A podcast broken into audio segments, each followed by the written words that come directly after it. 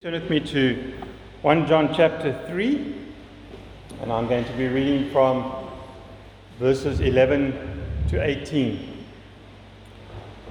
1 John chapter 3, starting at verse 11. Actually, I'm going to start at verse 10. Sorry to throw you that curveball. Starting at verse 10. By this it is evident you are the children of God, and who are the children of the devil. Whoever does not practice righteousness is not of God, nor is the one who does not love his brother. For this is the message that you've heard from the beginning that we should love one another. We should not be like Cain, who was of the devil, of the evil one, and murdered his brother. And why did he murder him? Because his own deeds were evil and his brother's righteous. Do not be surprised, brothers, that the world hates you. We know that we are passed out of death into life because we love the brothers. Whoever does not love abides in death. Everyone who hates his brother is a murderer, and you know that no murderer has eternal life abiding in him. By this we know love, that he laid down his life for us, and we ought to lay down our lives for the brothers. But if anyone has the world's goods and sees his brother in need, it closes his heart against him. How does God's love abide in him? Little children, let us not love in word or talk, but in deed and in truth. Let's pray. Father, we thank you for this beautiful morning. Thank you that we can all gather together and we can worship in spirit and truth. But now we can sit under your word and hear what you have to say to our hearts. Please, Holy Spirit, do a great work in our hearts. Convict us of any sin, teach us your truths, and help us to, to be clothed in your Son's righteousness. Help us. Help us, Father. Please be merciful, be gracious to us. But thank you that we can listen to your word. Thank you that you've given us ears to listen. So please help all of us and help me as well to be clear and understood. Father, this letter has been very challenging, very encouraging, and it's really a lovely letter for us to examine our hearts to see if we are in Christ Jesus, if we are walking faithfully and humbly with Him. So, Father, help us now to hear and listen to what your word has to say. Pray and ask this all in Jesus' name. Amen. For me, we come to another tough passage which is all on loving one another. But yeah, yeah, someone said this. There are many who preach Christ, but not many who live Christ. My great aim will be to live Christ. And I thought I'd work that quote around and say, there are many Christians who profess Jesus, but not many who live Jesus. My great aim will be to live Jesus. Is that your great aim as well? That we want to live Jesus? We want to live and honor and glorify his name? Because this is what this passage is teaching us that loving one another will show that we live for Jesus. It will show that we are glorifying and honoring his name. But as we look at this passage, we also want to see why is loving one another as a Christian so important? And hopefully we will examine our hearts to see why loving one another as a Christian is so important. Are we loving our brothers and sisters in Christ as needs arise? I can stop there and just say, are we loving our brothers and sisters in Christ as needs, as needs arise? And we can say yes. But what happens if I add this on? Are we loving our brothers and sisters in Christ as needs arise according to God's word? It's a big difference. We can all say, yes, we love. But are we loving according to Scripture? Are we loving the way Jesus, our Lord and Savior, taught us and called us to love? And by loving one another, I mean getting involved in your brother or sister's life. Find out what their needs are. And then meet them by helping them, caring for them, sharing with them, providing for them. Not just talking and encouraging them and patting them on the back and giving them lip service of compassion. Loving one another is being actively involved in someone's life. And as Christians, we don't give lip service to compassion. We demonstrate Christ like love for our brothers and sisters in Christ. We demonstrate it. We, we show them that we love Jesus by helping them. Romans 12 9 says, Let love be genuine. Let love be genuine. And of course, none of this is going to be easy. We need God's grace and we need each other. We need to encourage each other and to, to help one another to love according to God's word. And this passage is teaching us to love one another, as in our brothers and sisters. It's not talking about the stranger, it's not talking about the unlovely, the enemy. It's talking about brothers and sisters. And if we are loving one another in the church and we are obeying and honoring Jesus, then we're going to glorify God. But this is going to require obedience to do Jesus' command to love because he has left us a new commandment. A new commandment I give to you that you love one another. And just as I have loved you, you also are to love one another.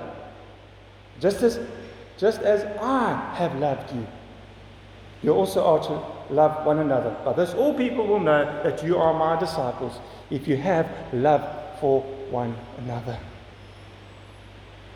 And Jesus points to his own example of self sacrificing love as the pattern for keeping the new commandment. And what a great man, Son of Man, the Son of God, to look to, who's faithful. Everything he has told us and taught us, he has practiced it faithfully, truthfully, obediently. What a great man to look to to learn from. Hopefully, we will learn to love one another, learn to love our brothers and sisters like Jesus loved us, a self giving love for one another. And if we are, then the world will identify us as his disciples. As a beautiful quote just reading around, indeed, love is to be the distinguishing mark of Christ's followers. So, how do we know if we're loving one another? And how do we know why it is important for loving one another? We're going to see that. But John has told us in, in chapter 5, verse 13 I write these things to you who believe in the name of the Son of God, that you may know that you have eternal life. This whole letter is, is looking at what John is saying to see and know that if we're doing this and we're obeying Jesus, we have eternal life. And how do I know if I have eternal life? Well, if we're loving one another, if we're loving our brothers and sisters in Christ, we have eternal life. So this morning I want to encourage us with two truths from 1 John chapter 3, verses 11 to 18. Just encourage us with two truths that tell us why loving one another as Christians is so important. And the first truth that we're going to look at this morning from 1 John chapter 3 verses 11 to 15 and the first truth that tells us why one another why loving one another as a Christian is so important is is is a negative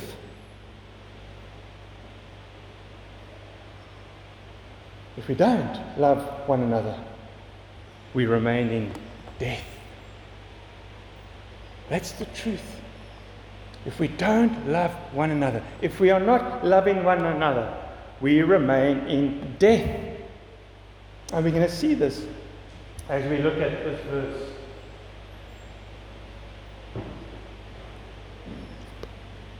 As you, as you can see, I read verse 10 because verse 10 actually gets verse 11 going. By this, it is evident that you are children of God. And who are the children of God of the devil? Whoever does not practice righteousness is not of God, nor is the one who does not love his brother. And in verse 11 says, For this is the message that you've heard from the beginning, that we should love one another. Like someone said, John is telling us it's a command to obey, not a suggestion to consider. We shouldn't sit down and consider, oh, should I love? How can I love that person? How can I help that person? It's not a suggestion to consider, it's a command to obey. And we read that command earlier on in John chapter 13, verses 34 to 35. I'll read it again. A new commandment I give to you that you love one another just as I have loved you. And you also are to love one another. By this, all people will know that you are my disciples if you have love for one another.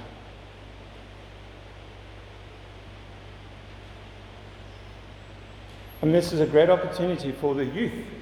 You can start at school. How can you care for someone in the playground? How can you help someone in the playground that is in need?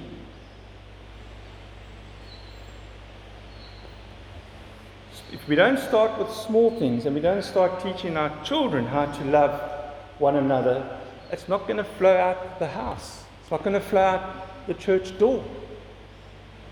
And it's the beautiful thing is God always gets us to start in the family because that's where everything starts. You teach your children how to love. You teach your children how to do things in the house, and hopefully they carry that out into the world. And that's the same. Everything starts in the family of God, yeah, with each other. And then we take it out to the rest of the world. We don't just throw our children out there. We've, we've trained them to go out there and hopefully walk in His ways and do the right things. That's why we train our children for the future. Everything you parent today is for the future. It carries into the future, hopefully. And this isn't a new commandment for God's people. The Israelites in Leviticus 19, verse 18, were told to love their neighbor and in Deuteronomy chapter 6, verse 5, they were told to love God with all their heart, soul, mind, and strength. That's where the Shema comes in. Deuteronomy chapter 6, verse 4. It's new because it's based on Jesus' example. We look to Him, and He has set how we're supposed to love one another selflessly and sacrificially. Here's another lovely quote. Someone said, Love is not an emotion that rises or falls with changing circumstances and inclinations. It is never to be a hostage to our fluctuating emotions. And how true is that? If anything goes well, we love well. As soon as stuff goes against, we don't love well. And that wasn't Jesus. If Jesus had conditions attached to His love and loving us, we wouldn't be sitting here today. He loves us unconditionally as His children, and He loves us in spite of. Obviously, we grieve Him, we cause sadness, but He continues to love us through that, in spite of. It doesn't allow His emotions to control His love for people. And people will disappoint you. You will help someone down the road. I know I can think of Mike Salaskas and his family, and Mike was doing street ministry, and some guys asked him for a Bible. And he thought, great, he's going to do a good deed. He's going to get them some Bibles. And he did. But what did they do with the Bibles? They took the pages and they rolled them up and they made joints. They smoked with them to his disappointment. That's going to happen. We're going to help people and they are going to disappoint us. But we must continue loving and caring for people. Because God will put people in our midst, in, in front of us, and He will use those people to grow us. Either they will do good with what we give them, or they will do bad. And He still wants us to love through that because God is our teacher. He's always teaching us to look beyond our own selfish hearts. Because if God loved me like I love those people, I'd disappoint Him every day. And as far as I know, I should be six foot under. But it's only His grace and His mercy that we all sit here and stand. Because He loves us. And He's, and he's, and he's training us in His Word so we can love one another as we progress with loving one another. But John is amazing. He, he, he, says in verse 11, For this is the message that you have heard from the beginning, that we should love one another. He could have gone to verse 16 and said, By this we know love, that he laid down his life for us, and then could have gone into the gospel and pointing us to Jesus. But no, he starts with a negative. He says, We should not be like Cain, who was of the evil one and murdered his brother. And why did he murder him? Because his own deeds were evil and his brother's righteous. In verse 15, everyone who hates his brother is a murderer, and you know that no murderer has eternal life abiding in him. Lovely. God's grace, God's mercy, He has a warning.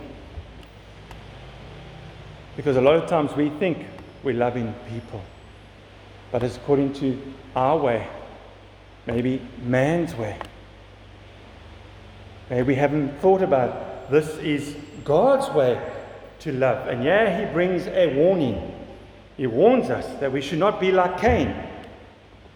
Even Judas, but we're not going to Judas, we're sticking with Cain because we find the story of Cain in Genesis chapter 4. And you can turn there if you like, in Genesis chapter 4. It's the lovely story of Cain. And I'll point things out as we look at that. And it's a tragic story. It's out of jealousy that Cain murdered his biological brother, Abel, and spent the rest of his life away from the presence of God. We're a family. We have spiritual brothers and sisters in Christ. How can we not love one another? How can we not care for one another when there is a need? We'll either be like Cain or we'll be like Abel. And Cain is a tragic story. It's out of jealousy. But we see God's love for Cain. We know chapter 4 of Genesis. Now, Adam knew Eve, his wife, and she conceived and bore Cain, saying, I've gotten a man with the help of the Lord. And again she bore his brother Abel. And Abel was a keeper of the sheep, and Cain a worker of the ground. And then at the end of verse 4 And the Lord had regard for Abel and his offering, but for Cain and his offering he had no regard. So Cain was very angry, and his face fell. But the Lord said to Cain, Why are you angry? And why is your face fallen? If you do well, will you not be accepted? And if you do not do well, sin is crouching at the door. Its desire is, to, is contrary to you, but you must rule over it. And then Cain spoke to Abel his brother. And when they were in the field, Cain rose up against his brother Abel and killed him. And the Lord said to Cain, Where is Abel your brother? He said, I do not know. Am I my brother's keeper? There's a blatant lie. As well as murder, there is lying. And the Lord said, What have you done? The voice of your brother's blood is crying out to me from the ground. And in verse 16, and Cain went away from the presence of the Lord and settled in the land of Nod, east of Eden. See, the problem is a heart problem. Cain was jealous of Abel. He hated Abel because God showed favor towards Abel and not his offering.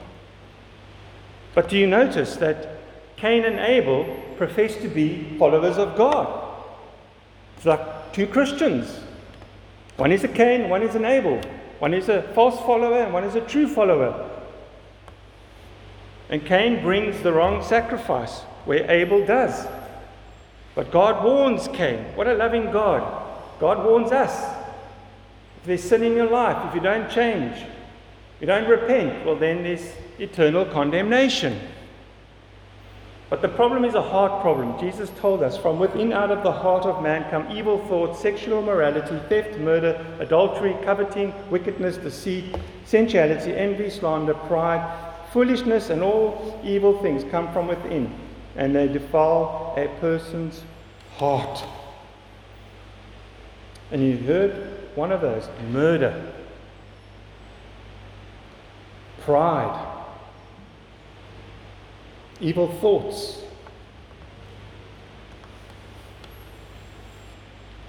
That's why it's always a heart problem. God came to Cain and said, Take a look at your heart, take a look at yourself, go look in the mirror. There's sin crouching at the door, its desires contrary to you, but you must rule over it. Do something. But Cain doesn't. Cain is the evil one, and he murders his brother. Out of jealousy, out of hatred. And he did this because his own deeds were evil and his brother's righteous. I learned something here, reading around and share with you what I've learned from one of the commentators. They said that John moves beyond the author of Genesis wrongdoing. So in Genesis chapter 4, you can see there's wrongdoing. You can also read about Cain and Abel in Hebrews, and he says, and in Hebrews, he moves beyond lack of faith and places Cain's motive at the devil's doorstep. You see, murderer and liar. Because if you go to the Gospels, you see Jesus doing exactly the same thing to the Pharisees, the religious readers. Turn with me to, to John chapter 8, verse 44.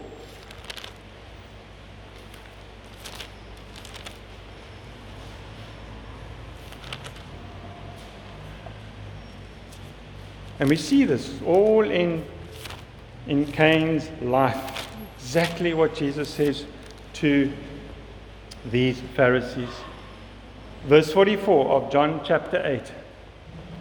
You are of your father the devil, and your will is to do your father's desires. He was a murderer from the beginning and does not stand in the truth because there is no truth in him.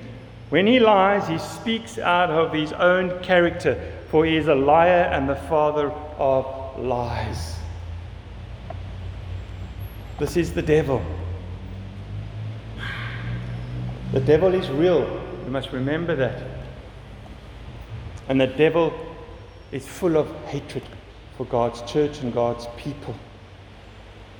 But you see there the connection. Cain is of the devil. From the beginning, we can see there was always murderer, murdering. There was always lying. And this is connected to what Jesus said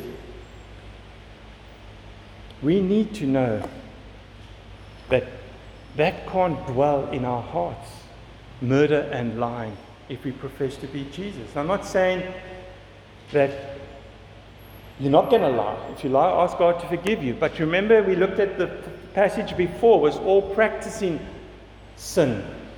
You can't practice being a liar and think you have eternal life. You might be sitting here this morning saying, Well, Mark, you know what? I've never murdered anybody, so that's cool with me. But I like to say this from Sermon on the Mount. You've heard that it was said to this of old, You shall not murder, and whoever murders will be liable to judgment. But I say to you, Jesus says, Everyone who is angry with his brother will be liable to judgment. Whoever insults his brother will be liable to the council. Whoever says, You fool, will be liable to the hell of fire. You might not outwardly murder, but you can murder in your heart. You can't escape God. You can show everybody else from outwardly how great you are, but inwardly you could be this dark, cold, angry, hating person. But people think you're loving, you're caring.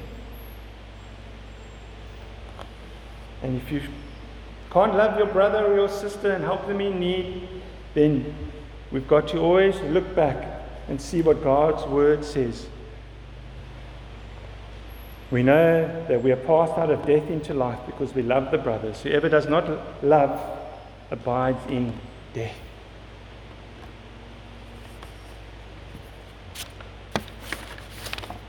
See, the beautiful thing is, if we go back to Cain and Abel's story, Cain showed through his sacrifice he did not love God.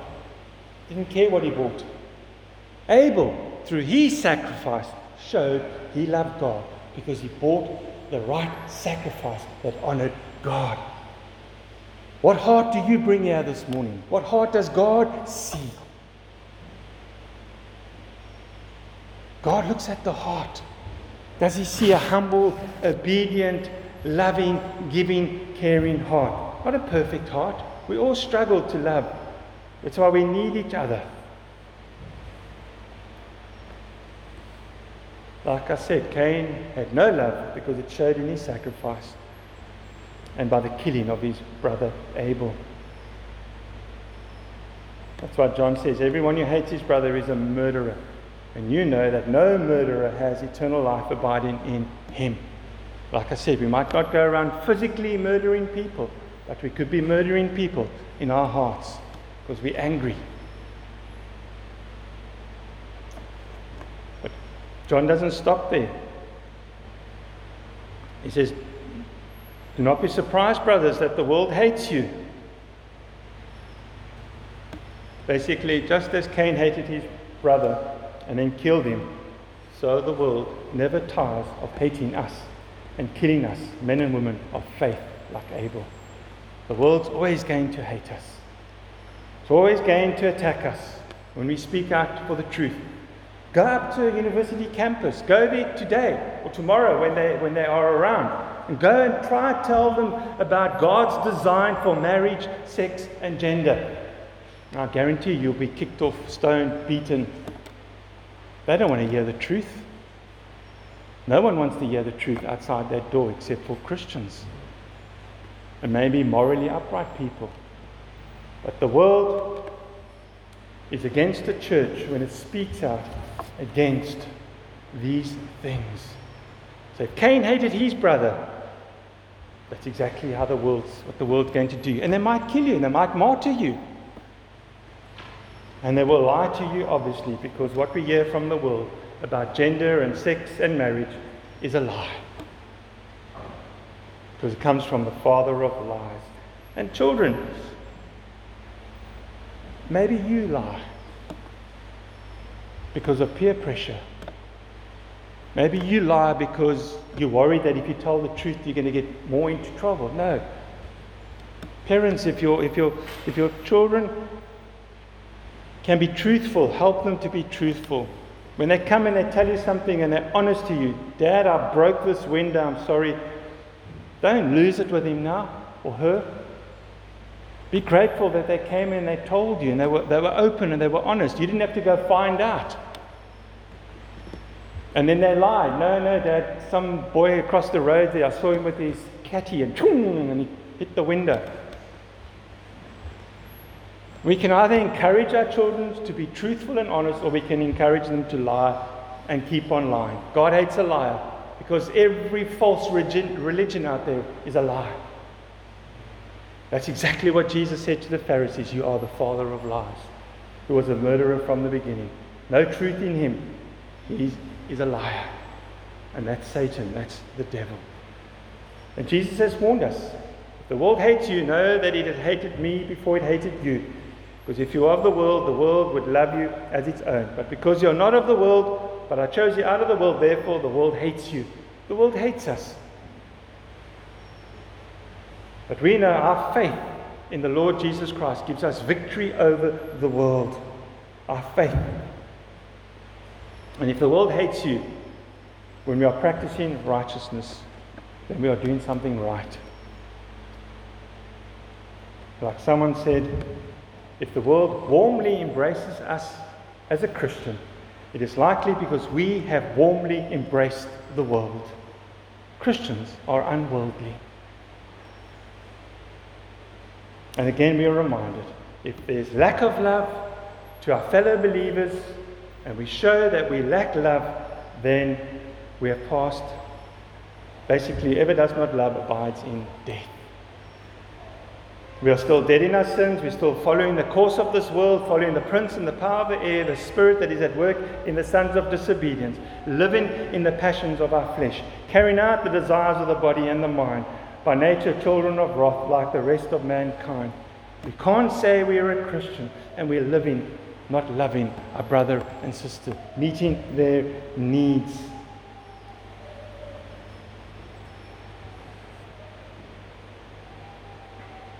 Like someone said, hatred.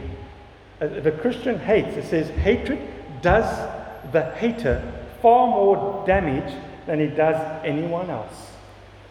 If you're hating as a Christian, you're doing more damage to yourself than you're actually doing damage to the person you're hating. Not loving our fellow Christian brother and sister in Christ shows that we are still enslaved to sin. We're still presenting our members as instruments for unrighteousness, and we will still remain in death.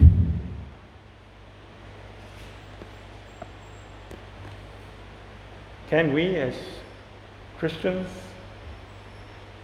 continue being a hater and still call ourselves a Christian? We've passed out of death into life. And Lord willing, next Sunday we'll look at the positive, loving one another. And if we're loving one another, we inherit eternal life. But the negative, if we are not loving one another, we remain in death. We inherit eternal death. And what a challenge this first truth is to us. Telling us if we don't love one another, we remain in death. And this is a great challenge for us to, to, to examine our hearts, to see if we are a children of the devil and have eternal death. Because on the cross, if you turn with me to Romans chapter 5, Romans chapter 5. On the cross, there, Jesus died. And we can read verse 8. But God showed his love for us in that while we were still sinners, Christ died for us. God just didn't talk about loving the world and, and this is how, what he's going to do, etc. He didn't just talk. It wasn't a suggestion. It wasn't just a speech. He demonstrated his love. He put his words into action. He demonstrated his love that while we were still sinners, Christ died for us. And if you go back to verse 5 of Romans chapter 5, because God's love has been poured out into our hearts through the Holy Spirit who has been given to us, and because of Christ dying on the cross, where God demonstrated his love for us, when we believe, God pours out his heart into us to help us to love one another. He's given us his spirit because none of this is easy. If anybody can just put up their hand and say, I found the secret, great. Teach us the secret. There is no secret. We need to help one another, to love one another, to meet needs, to encourage, to come together. And we'll see this more worked out, Lord willing, next Sunday the positive, loving one another, and what it brings. But at the moment, if you're not loving one another and there's hatred, then you remain in death. There's no eternal life in your heart. Go wrestle with God. Go read this passage and see for yourselves that God has poured out his love into hearts for the purpose of loving one another. Loving one another equals eternal life. Not loving one another equals eternal death. Let's pray. Father, we thank you for this morning. Thank you we could all gather around your word and, and hear what your word has to say to us. Father, please forgive us.